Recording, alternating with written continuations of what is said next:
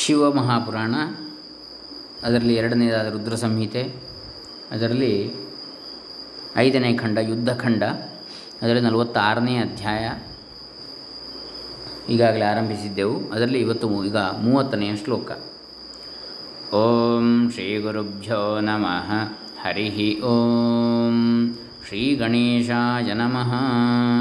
Doctor Krishnamurthy Shastri, Dambe Punacha, Bantwal taluk Dakshina Kannada ಜಿಲ್ಲೆ, ಕರ್ನಾಟಕ, ಭಾರತ. ನ ತ್ಯಜತಿ ವರಲಬ್ಧಃ ಕಿಲ ಯತಸ್ತದಾ ತಾಡೈರ್ಘೋರೈಸ್ತ್ರಿದಶಪತಿನಾ ಪೀಡಿತತನುಃ ತತಃ ಶಸ್ತ್ರಾಸ್ತ್ರೌಘೈಸ್ತರುಗಿರಿಜಲೈಶ್ಚಾಶು ವಿಬುಧಾನ್ ಜಿಗಾಯೋಚ್ಚೈರ್ಗರ್ಜನ್ ಪ್ರಮಥವತಿ ಮಾಹೂಯ ಶನಕೈ. ಪುನಃ ಅಷ್ಟಕ್ಕೆ ನಿಲ್ಲದೆ ಅಂಧಕನು ಬ್ರಹ್ಮನ ವರಬಲದಿಂದ ಮುಂದೆ ನುಗ್ಗಿದ. ಅಲ್ಲಿ ಇಂದ್ರನು ಅವನನ್ನು ಎದುರಿಸಿ ಭಯಂಕರವಾದ ತಾಡನಗಳಿಂದ ಹೊಡೆತಗಳಿಂದ ಅವನನ್ನು ನೋಯಿಸಿದ.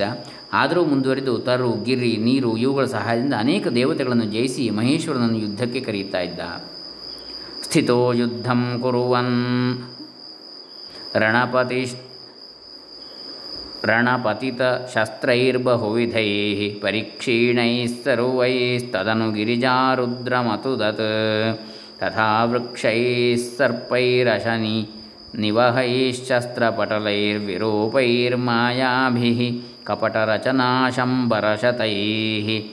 ಹಾಗೆ ಪಾರ್ವತಿ ಪರಮೇಶ್ವರರನ್ನು ಎದುರಿಸಿ ಯುದ್ಧ ಮಾಡುತ್ತಾ ತನ್ನ ಸೈನ್ಯವನ್ನೆಲ್ಲ ಕಳೆದುಕೊಂಡಿದ್ದರೂ ಮರಗಳಿಂದಲೂ, ಸರ್ಪಗಳಿಂದಲೂ, ಶಸ್ತ್ರಾಸ್ತ್ರಗಳಿಂದಲೂ, ಮಾಯಾ ಯುದ್ಧಗಳಿಂದಲೂ, ಕೃತ್ರಿಮ ಉಪಾಯಗಳಿಂದಲೂ ಪಾರ್ವತಿ ಪರಮೇಶ್ವರರನ್ನು ನೋಯಿಸಿದ.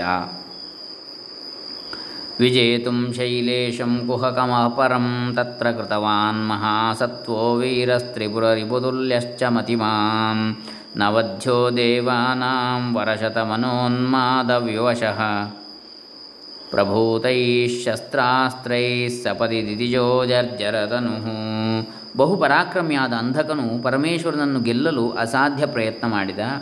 ಅಂಧಕನಾದರೂ, ಶೌರ್ಯದಲ್ಲಿ ಮಹೇಶ್ವರನಿಗೆ ಸಮನಾದವನು, ದೇವತೆಗಳಿಂದ ಸಾಯತಕ್ಕವನಲ್ಲ, ವರಬಲಗಳು ಅವನಿಗೆ ಅನೇಕ, ಶಸ್ತ್ರಾಸ್ತ್ರಗಳು ಅವನಲ್ಲಿ ಬಹಳ. ಪರಮೇಶ್ವರನ ಏಟಿನಿಂದ ಅವನ ದೇಹವು ಜಜ್ಜಿ ಹೋಯಿತೆ ಹೊರತು ಅವನು ಮಾತ್ರ ಸಾಯಲಿಲ್ಲ. ತದೀಯಾದ್ವಿ तदीयाद्विष्यन्दा विष्यन्दाक्षितितलगतैरन्धकगणैरतिव्याप्तम् घोरं विकृतवदनं स्वात्मसदृशम्। दधत्कल्पान्ताग्निप्रतिमवपुषा भूतपतिना त्रिशूलेनोद्भिन्नस्त्रिपुररिपुणा दारुणतरम् ಪರಮೇಶ್ವರನು ಉಗ್ರ ಬಾಣಗಳಿಂದ ಅಂಧಕನಿಗೆ ಹೊಡೆದ ತಕ್ಷಣ ಅವನ ಮೈಯಿಂದ ರಕ್ತ ಕಣಗಳು ನೆಲಕ್ಕೆ ಉದುರುತ್ತಾ ಇದ್ದೆವು. ಆ ಒಂದೊಂದು ರಕ್ತ ಬಿಂದುವೆ ಒಬ್ಬೊಬ್ಬ ಅಂಧಕಾಸುರನಾಗುತ್ತಾ ಇತ್ತು. ಅವರೆಲ್ಲರೂ ಒಟ್ಟಾಗಿ ಪರಶುರನನ್ನು ಯುದ್ಧ ಮಾಡ್ತಾಯಿದ್ರು ಈ ತಂತ್ರದಿಂದ ಶಿವನನ್ನು ಗೆಲ್ಲಲು ಅಂಧಕನು ಯೋಚಿಸಿದ.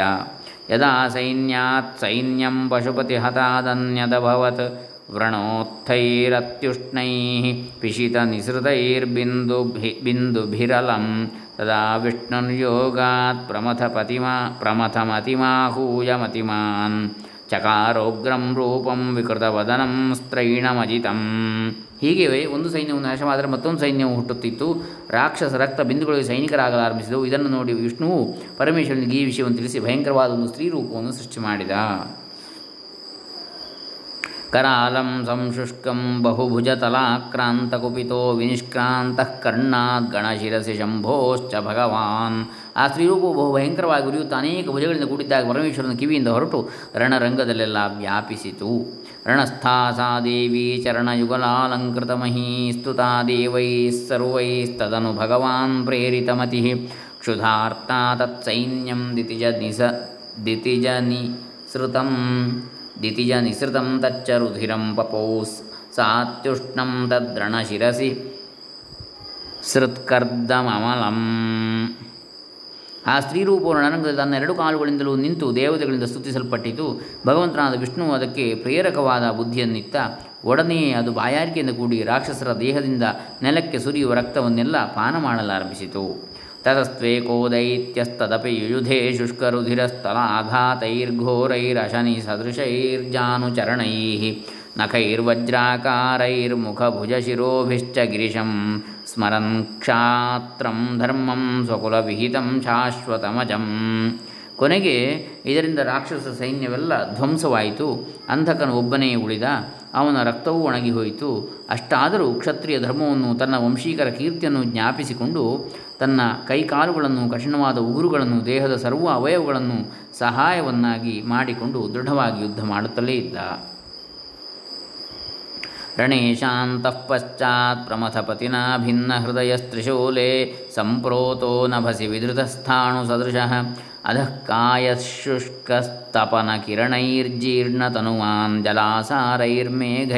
ಪವನಸಹಿತೈಃ ಕ್ಲೇದಿತವಪುಃ ಒಬ್ಬನೇ ಬಹಳ ಹೊತ್ತು ಯುದ್ಧ ಮಾಡಿ ಕೊನೆಗೆ ಬಳಲಿ ನಿಂತ ಮಹೇಶ್ವರನು ತನ್ನ ತ್ರಿಶೂಲದಿಂದ ಅವನನ್ನು ತಿವಿದು ಆಕಾಶಕ್ಕೆ ಅವನ ಶರೀರವನ್ನು ಎತ್ತಿ ಹಿಡಿದ.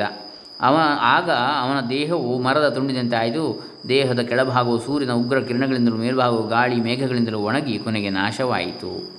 ವಿಶೀರ್ಣ ಸ್ತಿಗ್ಮಾಂಶೋಸ್ತು ಶಕಲಾಕಾರ ಶಕಲಸ್ತಥಾಭೂತಃ ಪ್ರಾಣಾಸ್ತದಪಿ ನಜಹೌ ಜಹೌ ದೈತ್ಯವೃಷಭಃ. ತದಾ ತುಷ್ಟಶಂಭುಃ ಪರಮಕರುಣಾವಾರಿಧಿರಸೌ ದದೌ ತಸ್ಮೈ. ಪ್ರೀತ್ಯಾ ಗಣಪತಿಪದಂತೇನ ವಿನುತಃ. ಸೂರ್ಯನ ಕಿರಣಗಳಿಂದ ಅವನ ದೇಹ ಒಣಗಿ ಹೋದರೂ ಶೀತ ಮಾತಾದಿಗಳಿಂದ ಅವನ ಶರೀರ ಮಂಜಿಗಡ್ಡೆ ಮಂಜಿನ ಗಡ್ಡೆಯಂತೆ ಆದರೂ ಅವನ ಆ ಪ್ರಾಣವು ಹೋಗಲಿಲ್ಲ. ದಯಾ ಸಮುದ್ರನಾದ ಮಹೇಶ್ವರನು ಇದನ್ನು ನೋಡಿ ಅವನಿಗೆ ಸಂತೋಷದಿಂದ ಬ್ರಹ್ಮಥ ಗಣಗಳ ಒಡೆತನವನ್ನು ಪಾಲಿಸಿದ. ತಥೋ ಯುದ್ಧಸ್ಯಾಂತೆ ಭುವನಪತಯಃ ಪ್ರಮತಪತಿಮಭ್ಯರ್ಚ್ಯ ವಿಧಿವತ್ ಹರಿಬ್ರಹ್ಮಾದ್ಯಾಸ್ತೆ ಪರಮನುತಿಭಿಸ್ತುಷ್ಟುರ ತುಷ್ಟೂರಲಂ ನತಸ್ಕಂಧಾಃ ಪ್ರೀತಾ ಜಯ ಜಯ ಗಿರಂ ಪ್ರೋಚ್ಯ ಸುಖಿತಾ ಯಾಕಂದರೆ ಅವನು ಅಂಧಕ ಅಂದರೆ ಶಿವನ ಸುತನೇ ಅವನು ನಿಜವಾಗಿ. ಅವನನ್ನು ಯಾರಿಗೆ? ವಿರೋಚನ ಹಿರಣ್ಯಕಶಿಪು ಇವರಿಗೆ ಅವನು ಕೊಟ್ಟದ್ದು ಸಂತಾನವಾಗಿ ಹಿರಣ್ಯಕಶಿಪುವಿಗೆ ಹಾಗಾಗಿ ಹಿರಣ್ಯಾಕ್ಷನಿಗೆ ಕೊಟ್ಟದ್ದು ಅಂಧಕಾಸುರನನ್ನು ಮಗನಾಗಿ. ಹಾಗಾಗಿ ಶಿವನ ಸುತ್ತನೇ ಅವನು. ಹಾಗಾಗಿ ಕೊನೆಗೇನಾದ ಅವನು ಪ್ರಮತ ಗಣಗಳ ಒಡೆಯನೇ ಆದ ಅವನು. ಯುದ್ಧವು ಈ ರೀತಿಯಾಗಿ ಮುಗಿಯಿತು.